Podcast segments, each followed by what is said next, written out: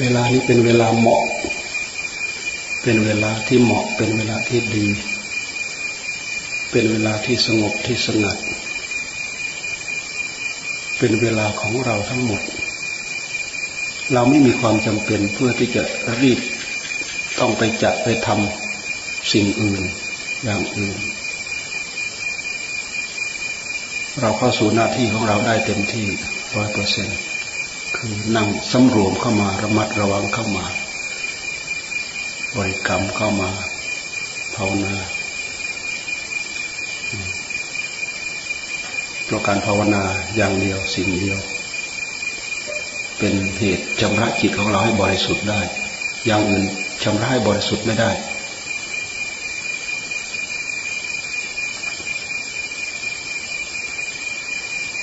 ทำจน ทำจนมีทำจนเป็น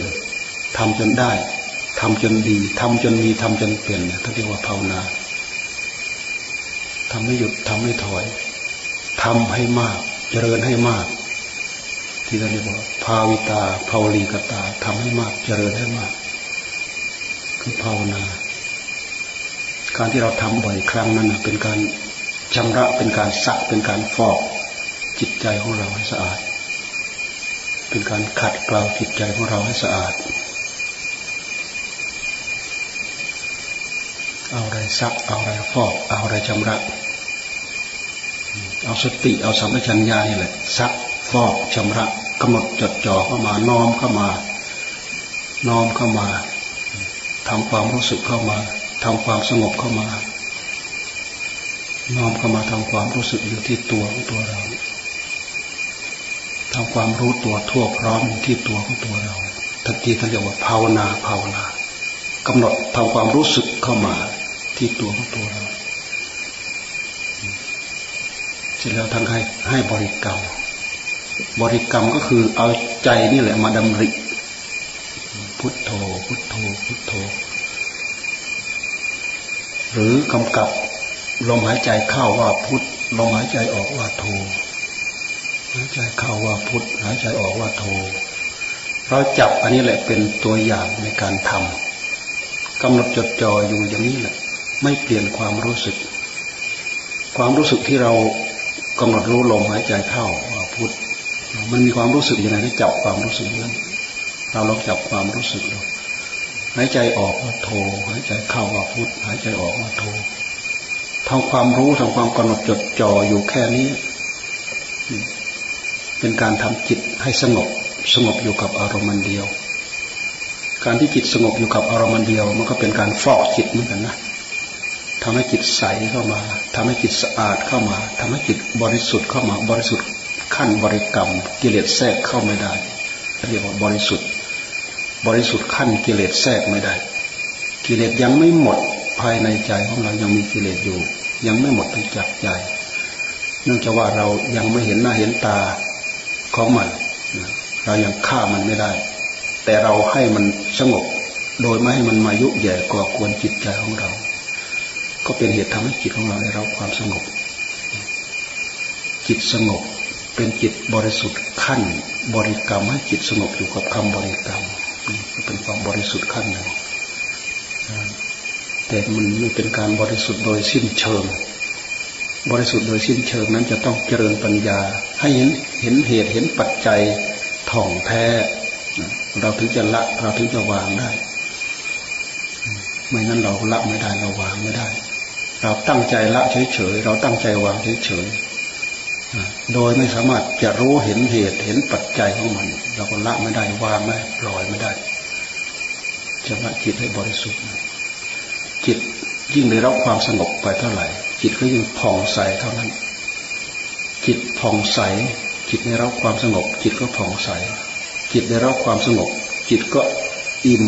ก็เอิบที่จะเรียกว่าปีติจิตอิ่มเอิบจิตมีความสุขกายมีความสุขจิตมีความสุข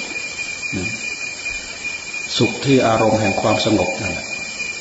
สุขจากอารมณ์ของความสงบ สุขจากอารมณ์ที่เราทำให้จิตได้รับความสงบ มันเป็นความสุข ที่ทำให้เรายินดีทำให้เราพอใจเพลินใจ เพราะมันมีรสชาติคือความสุข จากนั้นแล้วเราย้อนมาดู เหมือนกับจิตของเรา มีแสงสว่างเหมือนจิตของเราใสสว่าง จิตไม่เดือดดาลจิตไม่ฟุ้งซ่านจิตไม่วุ่นวาย จิตไม่โดดโลดเต้นไปตามอารมณ์ จิตอยู่กับเนื้อจิตอยู่กับตัว ราะจิตดวงเดียวเท่านั้นแหละทำโลกนี้ให้ปรากฏแก่เรา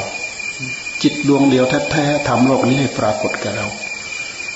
ทำให้เรายึดสิ่งนั้นเข้ามา ยึดสิ่งนี้เข้ามาทำให้เราผลักสิ่งนั้นออกไป ผลักสิ่งนี้ออกไป การที่เรายึดอารมณ์ทั้งหลายทั้งปวงเข้ามา ก็ตาม การที่เราผลักอารมณ์ทั้งหลายทั้งปวง ออกไปจากจิตของเราก็ตาม อันนี้เป็นความรู้ที่ยังไม่เที่ยงแท้ เป็นความรู้ที่ยังไม่จริงจัง เป็นความรู้เคลือบแฝง เป็นความรู้ที่ถูกเคลือบถูกแฝงด้วยอำนาจของกิเลส เนื่องจากกิเลสมันตีความให้เราชอบ ถ้าไม่ประสบสิ่งที่ชอบ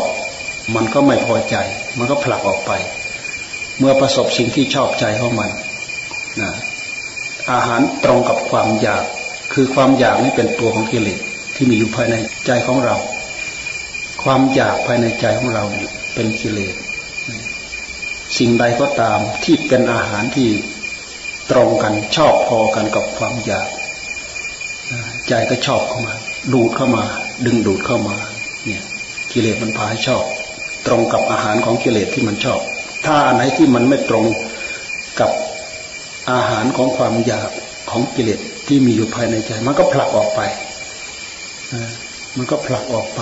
โดยที่มันสำคัญว่าสิ่งนั้นควรแก่มัน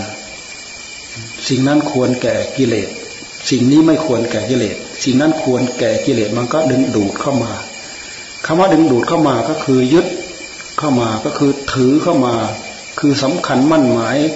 เข้ามาสำคัญว่าเป็นเราเข้ามาสำคัญว่าเป็นตัวเป็นตนเข้ามา นี่คือความสำคัญของกิเลสที่มีอยู่ภายในใจของเรา เราดูเข้าไปที่ใจของเราเราจะเห็นกิริยาอาการของมัน เราดูไปที่อื่นเราไม่เห็น เราไปศึกษาหมดพระไตรปิฎกแต่เราไม่เคยย้อนมาดูจิตของเรา เราก็ไม่เห็น เราไม่ต้องไปศึกษาหมดพระไตรปิฎกเราเพียงได้รู้จักทำความรู้จักแล้วก็ย้อนจิตเข้ามา เราก็รู้ฤทธิเดชอำนาจของมันฤทธิเดชอำนาจของกิเลสนั่นฤทธิเดชของมัน กิริยาของมัน ปฏิกิริยาของมันคืออะไร ฤทธิเดชของมัน กิริยาของมันปฏิกิริยาของมันเวลามันเกิดขึ้น เนื่องจากว่ามันมารับเสพสมกับอารมณ์ทั้งหลายทั้งปวงทำให้มันยินดีทำให้มันพอใจ เกิดราคะเกิดตัณหาขึ้นมา เพิ่มเติมขึ้นมา ตัณหาเก่ามีอยู่แล้วเกิดความรักเกิดความพอใจเพิ่มเข้ามา ตัณหาใหม่ก็เกิดเพิ่มเข้ามาอีก ไม่จบไม่สิ้น เกิดเพิ่มเข้ามาอีก เกิดเพิ่มเข้ามาอีก เกิดเพิ่มเข้ามาเรื่อยๆเนื่องจากว่ามันมีอาหารที่ถูกถูกปากของมันว่างั้นเถอะ รสชาติถูกปากถูกลิ้นของกิเลสกิเลสมันก็เลยยึดเข้ามา ยึดเข้ามา แต่ถ้าเป็นสิ่งที่ไม่ถูกใจมันก็ผลักออกไป ผลักออกไป นี่คืออำนาจของกิเลสอำนาจของความอยาก มันมีดูดเข้ามา แล้วก็มีผลักออกไป ทั้งดูดเข้ามามันก็ไม่ใช่ภาวะของความเป็นจริงผลักออกไปก็ไม่ใช่ภาวะของความเป็นจริง เป็นภาวะของจอมปลอมของกิเลสนะมันปลอมอยู่ในหัวใจของเรา มันปลอม มันทำให้เราเข้าใจสำคัญมั่นหมายว่า ควรยึดเข้ามา ควรถือเข้ามา ควรยึดว่าเป็นตัวเป็นตน ยึดเข้ามา ควรถือว่าเป็นของของตนก็ยึดเข้ามา มันเห็นว่าเป็นของควรยึดเข้ามา แต่ยึดอะไรไม่ได้สักอย่าง มันแต่กิเลสภายในใจของเรา มันเห็นว่าควรยึดเข้ามา แต่เรายึดในที่สุดเรายึดอะไรไม่ได้สักอย่าง ทุกสิ่งทุกอย่างเป็นไปตามภาวะของมัน ยกตัวอย่างง่าย ๆ อารมณ์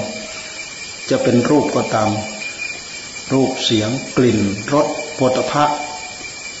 ธรรมารมณ์ทั้งหลายทั้งปวงที่มาเกี่ยวข้องกับตาหูจมูกลิ้นกายใจ เรายึดอะไรไม่ได้สักอย่างยึดรูป ยึดรูปเราก็เดือดร้อนกับรูป ยึดเสียงเราก็เดือดร้อนเสียงทำไมเราถึงเดือดร้อน ก็เพราะว่าเรายึดรูป รูปก็เปลี่ยนไปพอเปลี่ยนไปเราก็ได้รับความทุกข์นี่คือกองทุกข์ที่เกิดขึ้นในหัวใจของคน ของคนที่ไม่รู้ธรรมที่ไม่เข้าใจธรรมเกิดความรู้สึกแล้วก็ยึด พอยึดมาแล้วไม่ได้ตามใจที่เราหวังตามใจที่เรายึด เราก็ประสบความทุกข์ทีนี้เวลาต้องการให้มันผลักออกไป ต้องการผลักอารมณ์ต่าง ๆ เหล่านั้นออกไป ไม่ยินดีไม่พอใจ ไม่สมใจ ผิดหวังเสียใจ ผลักออกไป มันไม่ถูกผลักออกไปจากใจ เนื่องจากว่าเราไม่พอใจ ความไม่พอใจ อันนี้ก็คือความทุกข์คือกองทุกข์อยู่แล้วผลักออกไป มันก็ไม่มีอะไร ไม่มีอะไรคงที่มันก็เปลี่ยนแปลงไปตามภาวะของมัน ดึงเข้ามาเราก็ผิดหวังผลักออกไปเราก็ผิดหวังเพราะฉะนั้นความทุกข์เกิดขึ้นในหัวใจของเราเนืองๆอันนี้แหละคือความทุกข์ที่กิเลสมันเสกสรรให้เรารู้ให้เราเข้าใจ เรารู้เราเข้าใจตามหลักความเป็นจริงไม่ได้เช่นว่ารูปสักทวารูป ตาเห็นรูป เห็นก็สักทว่าเห็น รูปนั้นประกอบไปด้วยธาตุดินธาตุน้ำธาตุลมธาตุไฟ ถ้าเราศึกษาเราจะต้องรู้เราจะต้องเข้าใจนี้ เราจะไม่ปล่อยให้จิตของเราเนี่ย ยินดีเข้ามายินร้ายเข้ามาพอยินดี เราก็เกิดยึดเกิดถือ เกิดความอยากอยากได้ขึ้นมาอีก ยึดเข้ามาแล้วก็มา มาหึงมาหัวมาผูกมาพันแต่สิ่งเหล่านั้นก็เป็นไปตามคติของมัน มันเปลี่ยนเปลี่ยนไปมันแปรไป อารมณ์ที่น่ายินดีน่าพอใจมันก็เปลี่ยนไปเราก็ทุกข์ใจ อารมณ์ที่ไม่น่ายินดี มันก็ทะลักเข้ามา เราก็ทุกข์ใจ มันก็มีอยู่แค่นี้เอง เพราะฉะนั้นเราจะต้องรู้จักสภาวะของธรรมชาติ ธรรมชาติตาเป็นไง ธรรมชาติรูปเป็นยังไง ธรรมชาติใจที่มารับทราบ ระหว่างตากับรูปประสบการณ์เป็นยังไงพระพุทธเจ้าท่านให้ศึกษา เพราะ กิเลสมันแทรกเข้ามาที่ตา กิเลสมันแทรกเข้ามาที่รูปแต่เวลามันเกิดขึ้นมันแสดงขึ้น มันแสดงที่ใจ เวลามันเกิดมันเกิดที่ใจ กิเลสไม่ได้เกิดที่ตา แต่ตาเป็นเหตุให้กิเลสเกิด แต่เวลามันเกิดจริง ๆ มันเกิดที่ใจ มันสถิตอยู่ที่ใจ กิเลสมันไม่ได้เกิดที่รูป แต่รูปเป็นเหตุเป็นปัจจัยให้กิเลสเกิด เวลามันเกิดเข้ามาแล้วมันเกิดที่ใจ มันอยู่ที่ใจฤทธิเดชของมันก็คือ ทำให้เราเร่าร้อน ที่เขาเรียกว่าราคะตัณหาทำให้จิตใจของเราเร่าร้อน ราคะโทสะคือความโกรธความเครียดคึงเครียด ความอิจฉาริษยา การจองล่างจองผลานซึ่งกันและกัน ที่ท่านเรียกว่าปทุสรายปทุสรายปทุสรายคือจองล่างจองผลาน ผูกเวรผูกกรรมจองล่างจองผลานซึ่งกันและกัน ในสุดเราก็ จะต้องประกอบอย่างใดอย่างหนึ่ง ให้สมกับที่จิตของเราไม่ชอบใจไม่พอใจ ที่ท่าเรียกว่าพยาบาท อาฆาตพยาบาท อาฆาตพยาบาท ควรประทุษร้ายเราก็ประทุษร้าย ควรด่าว่าเปรียบเปรยเราก็ด่าว่าเปรียบเปรยควรประทุษร้ายด้วยมือด้วยตีนด้วยอวัยวะทุกส่วนในร่างกายของเรา หรือด้วยสิ่งที่เป็นอาวุธเป็นมีดเป็นปืนเป็นอะไร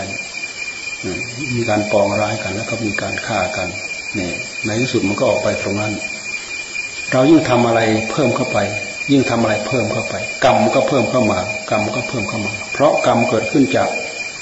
อากิริยาของจิต ที่กิเลสเข้าไปยุแย่ภายในจิตของเรานี่เราฟังเรื่องเรื่องกิเลสแล้วเราจะต้องย้อนมาทำความรู้สึกอยู่ที่ใจของเรา ใจของเราได้รับความสงบ เราก็กำหนดจดจ่ออยู่กับความสงบนี่แหละ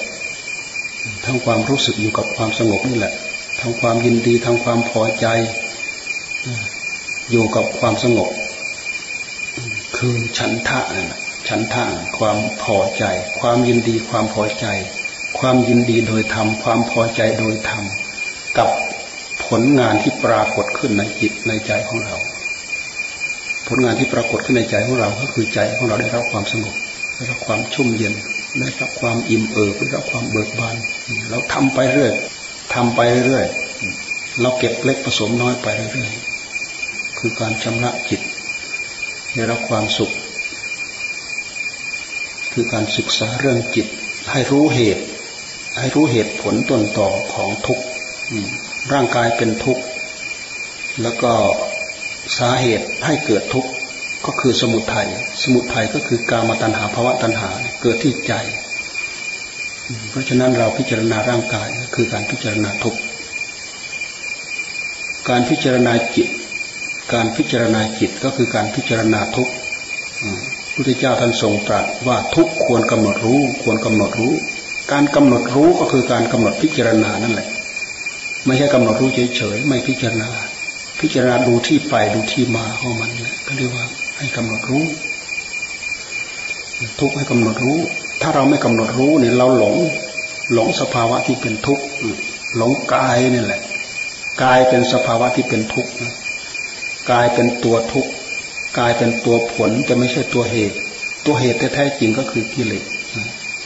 คือการมตัณหาภาวะตัณหาวิภาวะตัณหา ที่ท่านเรียกว่าสมุทัยสมุทัยเกิดที่จิต สมุทัยเกิดที่จิต เนื่องจากสมุทัยเกิดที่จิตนั่นแหละ จึงมีการถือมั่นด้วยอุปาทาน เมื่อมีการถือมั่นด้วยอุปาทาน แล้วก็มีภพก็ต้องไปเกิดในภพต้องมีชาติ พวกเราได้ชาติมาด้วยกันทุกคน ได้ชีวิตจิตใจมาด้วยกันทุกคน เนื่องจากว่าเรามีตัณหาเรามีอุปาทาน เมื่อเรามีอุปาทาน เราก็ยึดก็ถือ ยึดยังไงมันเกิดยังไงยึดยังไงมันก็ได้อย่างนั้น เพราะฉะนั้นร่างกายก็เลยเป็นผลคือเป็นตัวผล ผลของความทุกข์เป็นตัวผล เกิดมาจากกิเลสซึ่งเป็นตัวเหตุ กิเลสซึ่งเป็นตัวเหตุ อดีตเหตุก็มีเหตุเกิดขึ้นตั้งแต่ในอดีตก็มี เป็นเหตุให้เราได้มาปฏิสนธิได้กำเนิดเกิดขึ้น ได้อัตภาพเป็นสัตว์เป็นบุคคลนี่เหตุในอดีต เหตุปัจจุบันก็คือจิตใจนึกคิดปรุงแต่งอยู่ทุกวันด้วยอำนาจของความอยาก ความอยากนึกคิด ปรุงแต่งอยู่ทุกวันทำให้จิตใจของเราเนี่ย เป็นไปตามอำนาจของกิเลสเพราะฉะนั้นการศึกษาธรรมการปฏิบัติธรรมท่านจึงให้พิจารณากาย พิจารณากองทุกข์ทำไมท่านจึงให้พิจารณา ท่านให้พิจารณา เพราะถ้าเราไม่พิจารณาเราก็หลงกาย ว่ากายเราว่ากายของของเรา ว่ากายท่านว่ากายของของท่าน กายเรา สิ่งที่เกี่ยวกับเราก็เป็นของของเรา แท้จริงร่างกายนี้ประกอบไปด้วยธาตุดินธาตุน้ำธาตุลมธาตุไฟ แต่เราก็สำคัญมั่นหมายว่าเป็นกายเราเป็นของของเรา ถ้าเราไม่พิจารณาแล้วมันชวนให้เราคิดอย่างนี้แหละกิเลสมันชวนให้เราคิด เนื่องจากมันอยู่มันคลุกคลีกันมานาน มันก็เลยสำคัญมั่นหมายว่าเป็นเป็นเราว่าเป็นของของเรา ถ้าเราไม่พิจารณาเราก็หลงอยู่ตลอดไปหลงยึดหลงถือหลงยึดหลงถือ สำคัญมั่นหมายให้เป็นไปตามอำนาจของใจ แต่ร่างกายมันก็เป็นไปตามคติของมัน คติของมันมีเกิดขึ้นตั้งอยู่แล้วก็ดับไป ซึ่งเขาเรียกว่าอนิจจังทุกขังอนัตตา ร่างกายเกิดขึ้นตั้งอยู่แล้วก็ดับไป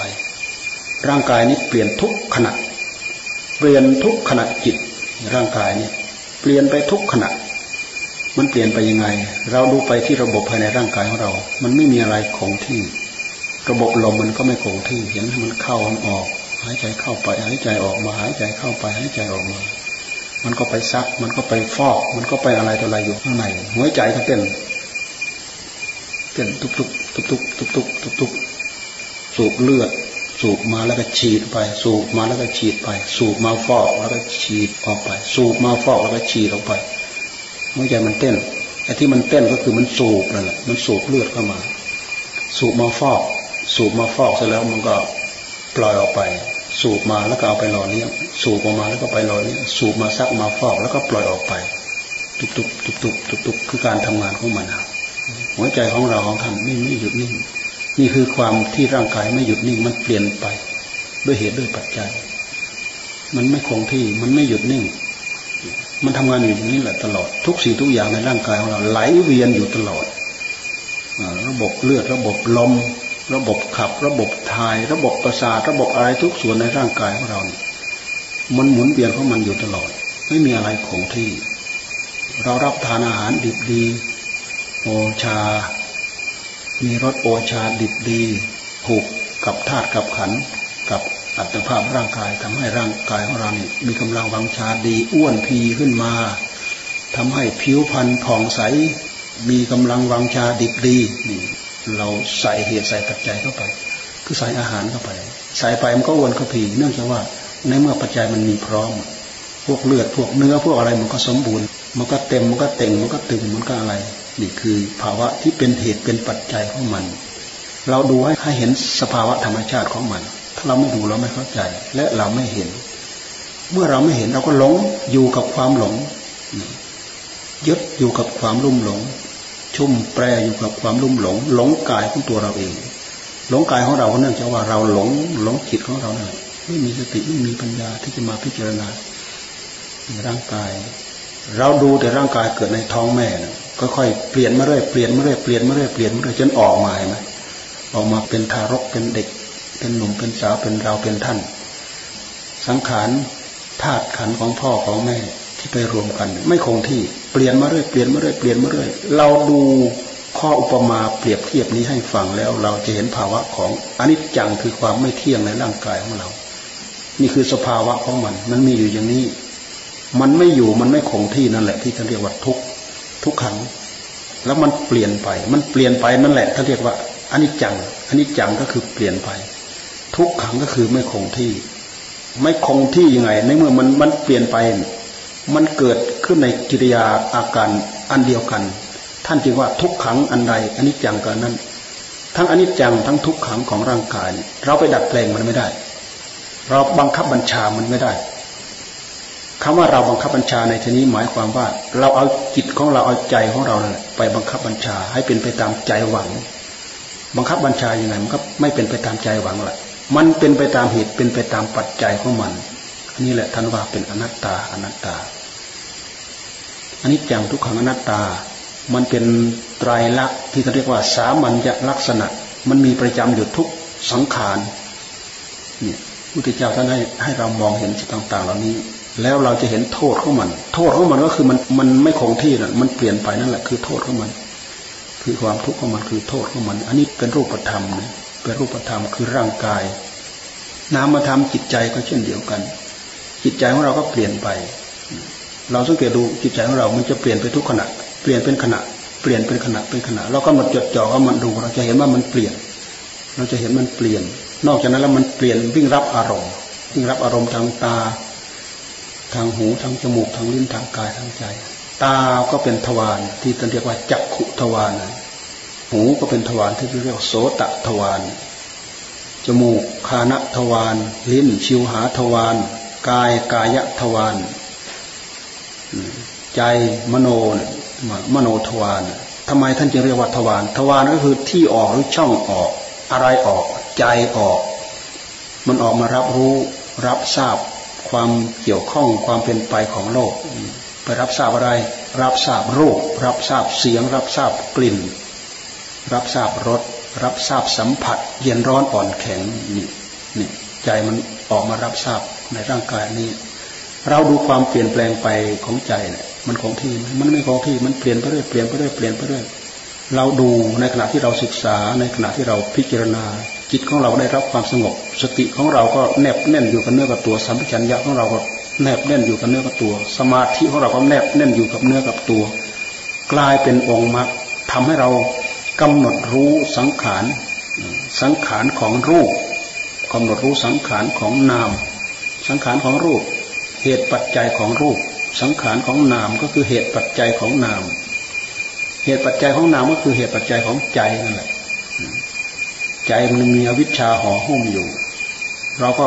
หลงในผู้รู้ในตัวรู้นี่แหละ ผู้รู้ตัวรู้ของตัวเองเนี่ยใจของเราก็คืออะไร ใจของเราคือธาตุรู้คือผู้รู้ธาตุรู้ มันเป็นธาตุที่มีความรู้ รู้ในตัวเองเเราย้อนมาที่จิตของเรา เราจะเห็นจิตของเรา เห็นจิตเนี่ยเป็นธาตุรู้ แต่ตอนนี้มันรู้ไม่บริสุทธิ์ รู้ไม่บริสุทธิ์มันหลงเพลินไปกับ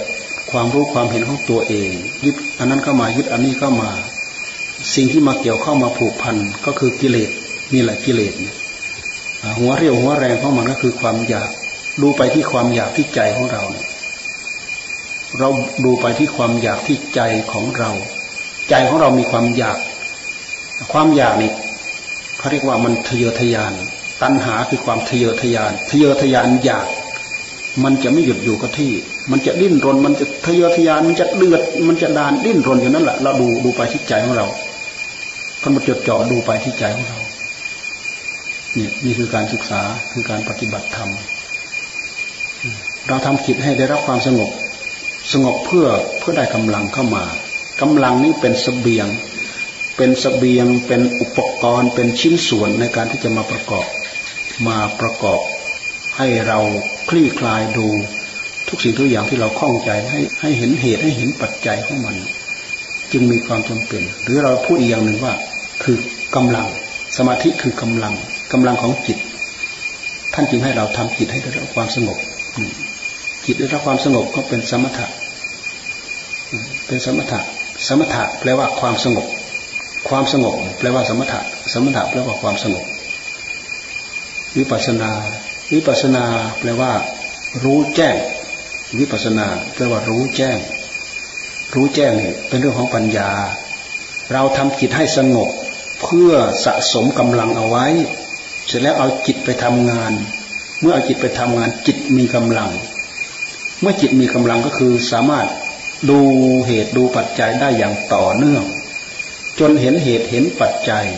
เมื่อเราเห็นเหตุเราเห็นปัจจัยแล้วเราก็ไม่สงสัย เราก็ไม่ยึดเราก็ไม่ติด เราก็เห็นเห็นทุกข์เห็นโทษ เห็นปฏิกูลเห็นโสโครเห็นทุกข์เห็นโทษเสร็จแล้วจิตมันก็ถอน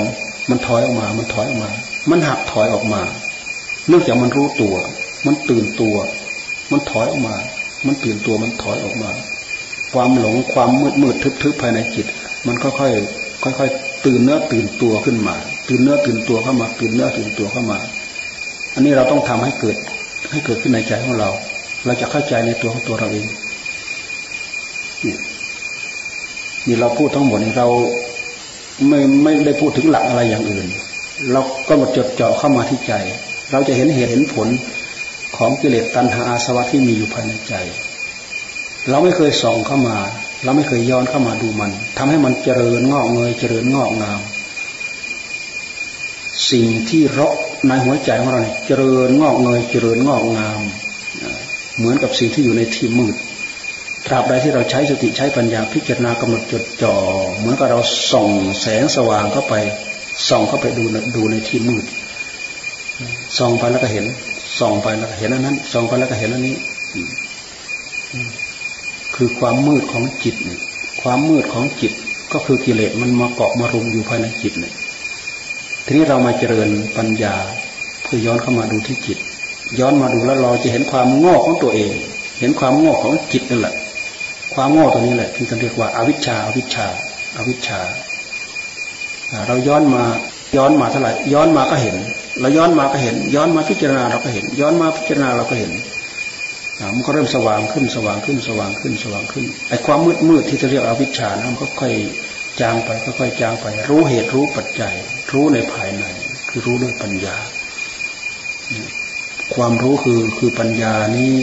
ความสว่างของปัญญานี้มันไม่เหมือนความสว่างของดวงอาทิตย์ดวงจันทร์ดวงอาทิตย์ดวงจันทร์ มีสิ่งมาบดมาบัง มันก็ส่องทะลุไปไม่ได้ แต่สติปัญญาเราลองกำหนดจดจ่อพิจารณาลองดู มันสามารถส่องดูร่างกายในทะลุผุโผล่ไปหมดดูเหตุดูปัจจัยของจิต สามารถดูไล่ต้อนไปดูให้ทะลุผุโผล่เข้าไป นี่คือการฝึกหัด คือการฝึกหัดภาวนาทำจิตให้ได้รับความสงบ แล้วก็พิจารณาให้เกิดความรอบรู้ที่เรียกว่าปัญญา รอบรู้ไอ้สิ่งที่เรารู้ทั้งทั้งหลายทั้งปวงนั่นแหละท่านเรียกว่าสังขารสังขารก็คือสิ่งที่มาประกอบกัน ทุกสิ่งทุกอย่างที่มีอยู่ในกายของเราที่มีอยู่ในจิตของเราท่านเรียกว่าสังขารทั้งนั้น สังขารกายสังขารจิตสังขารกายสังขารจิต สังขารนี้มันมีตั้งแต่สองสิ่ง มีตั้งแต่สองสิ่งเป็นต้นไปประกอบกันท่านเรียกว่าสังขารถ้าเป็นหนึ่งเดียวท่านไม่เรียกว่าสังขาร อย่างจิตของเราเนี่ยประกอบไปด้วยกิเลสมีอำนาจความรู้ของจิตด้วย มีอำนาจของกิเลสที่มีอยู่ภายในจิตด้วยมีสิ่งสองสิ่งเลยกลายเป็นสังขารเป็นสังขารเมื่อมีสังขารและสังขารนี้ก็ถูกปรุงด้วยเหตุด้วยปัจจัย สังขารต่างๆเหล่านี้ก็ขยับเคลื่อนเปลี่ยนแปลงตัวเองไปเรื่อยเปลี่ยนแปลงตัวเองไปเรื่อยเพราะฉะนั้นจิตตรงนี้ท่านจึงว่าเป็นจิตที่ไม่สะอาดไม่บริสุทธิ์ แล้วก็เป็นจิตที่ไม่เที่ยง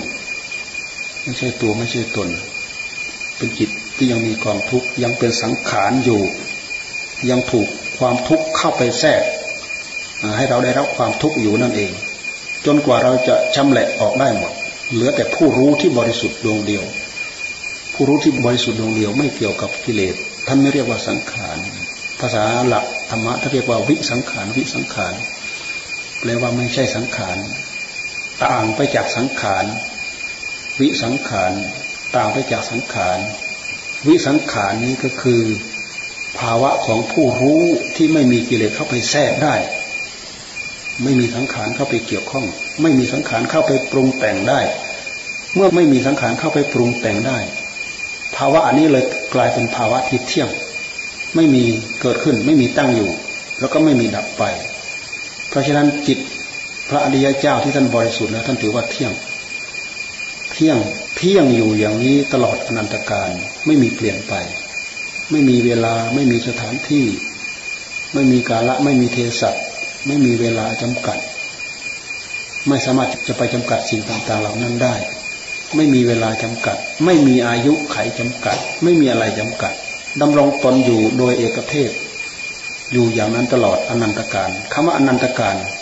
ไม่มีอะไรมาขั้น อยู่แบบไม่มีอายุไข อยู่แบบไม่มีเวลาดำรองตนอยู่อย่างนั้นไม่มีอะไรมายุแย่ให้เปลี่ยนแปลงไปอย่างอื่น นี่แหละท่านว่า ภาวะที่พ้นจากทุกข์พ้นจากวัฏสงสารคือเกิดแก่เจ็บตาย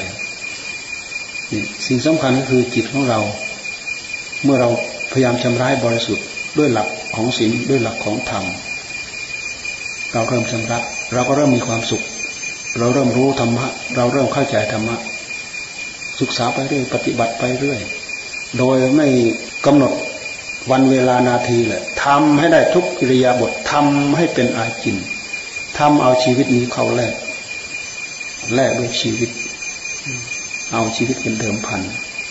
ตราบใดที่เรายังมีชีวิตอยู่ เราจะต้องปฏิบัติเราจะต้องทำทำอย่างนี้ทำจนประสบประสบผลสำเร็จท่านเรียกว่าภาวนา เรียกว่าภาวนา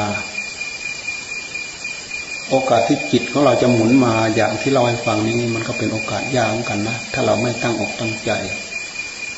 เราจะผิวจะเผินไปตามอำนาจของกิเลสที่มันอยู่ มันอยู่ฉากหน้าของเรา มันแปลเราผิดไปหมด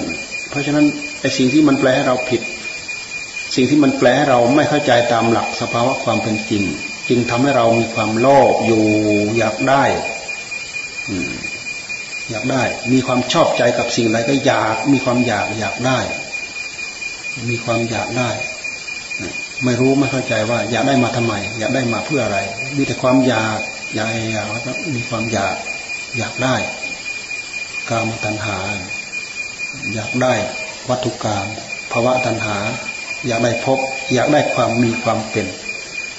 วิภาวะตัณหา อยากได้ความไม่มีความไม่เป็น อะไรความไม่มีความไม่เป็น วิภวะตัณหา วิภวะตัณหา ก็คือเราไม่ชอบ ร่างกายเราต้องแก่แต่เราไม่ชอบ ร่างกายเราต้องเจ็บ แต่เราไม่ชอบ ร่างกายเราจะต้องตาย แต่เราไม่ชอบ เราไม่ชอบ ไอ้ความไม่ชอบของเราเนะ่ยมันไปฝืนหลักความจริง ฝืนหลักของธรรมชาติ ท่านจึงเรียกว่า วิภวะตัณหา วิภวะตัณหา คือเอาใจของเราเนี่ยไปกีดไปขวางหลักสภาวะธรรม ตามความมีของมันตามความเป็นของมัน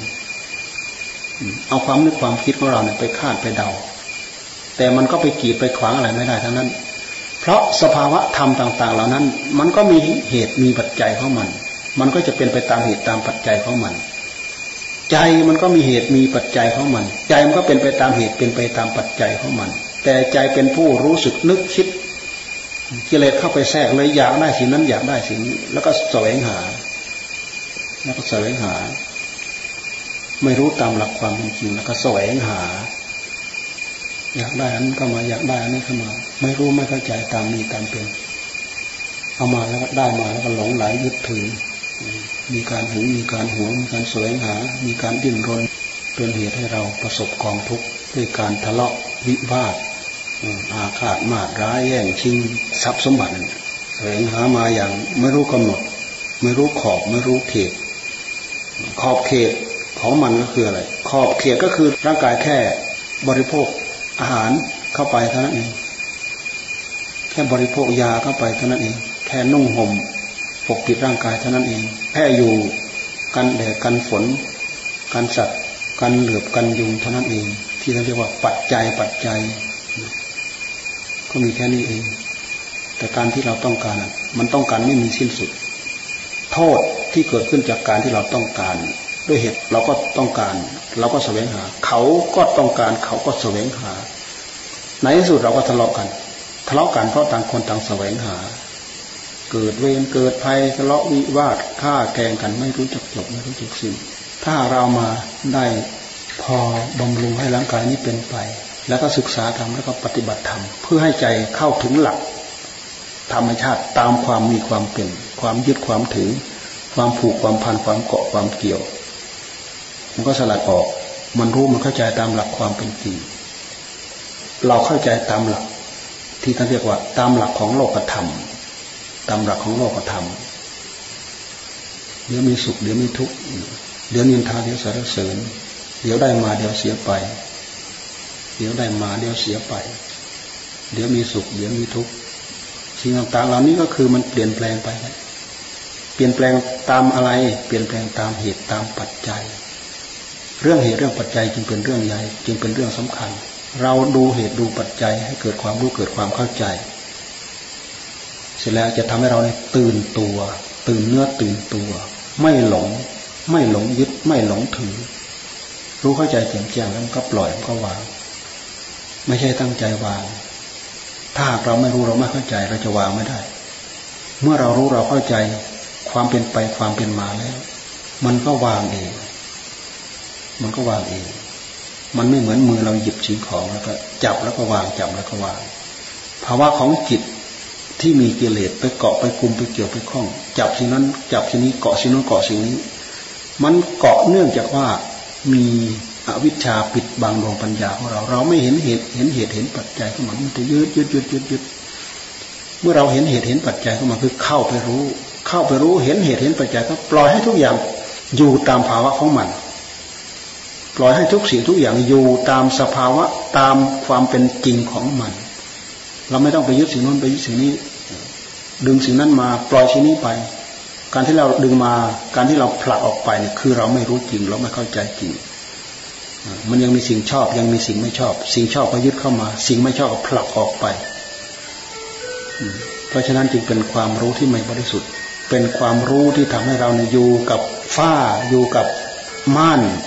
บังปัญญาของเรา เป็นไปตามกลอุบายมายาของกิเลสทั้งนั้น นี่คือความเป็นอยู่ในปัจจุบันของพวกเรา เพราะฉะนั้นให้เราทำจิตให้ได้รับความสงบ เมื่อจิตเริ่มสงบ สภาวะธรรมทั้งหลายทั้งปวงก็จะเริ่มปรากฏ จะเริ่มปรากฏ จิตของเราจะเริ่มละเอียด จิตของเราจะเริ่มยังรู้หลักความเป็นจริงละเอียดเข้าไปละเอียดเข้าไปละเอียดเข้าไปละเอียดเข้าไปจนสามารถเข้ามาทำงานในวงในนี้ได้เป็นการศึกษาเป็นการค้นคว้าหมุนเข้ามาที่ใจจริง ๆ เมื่อเราทราบเราเข้าใจนี้แล้ว เราก็ประกอบไปด้วยฉันทะ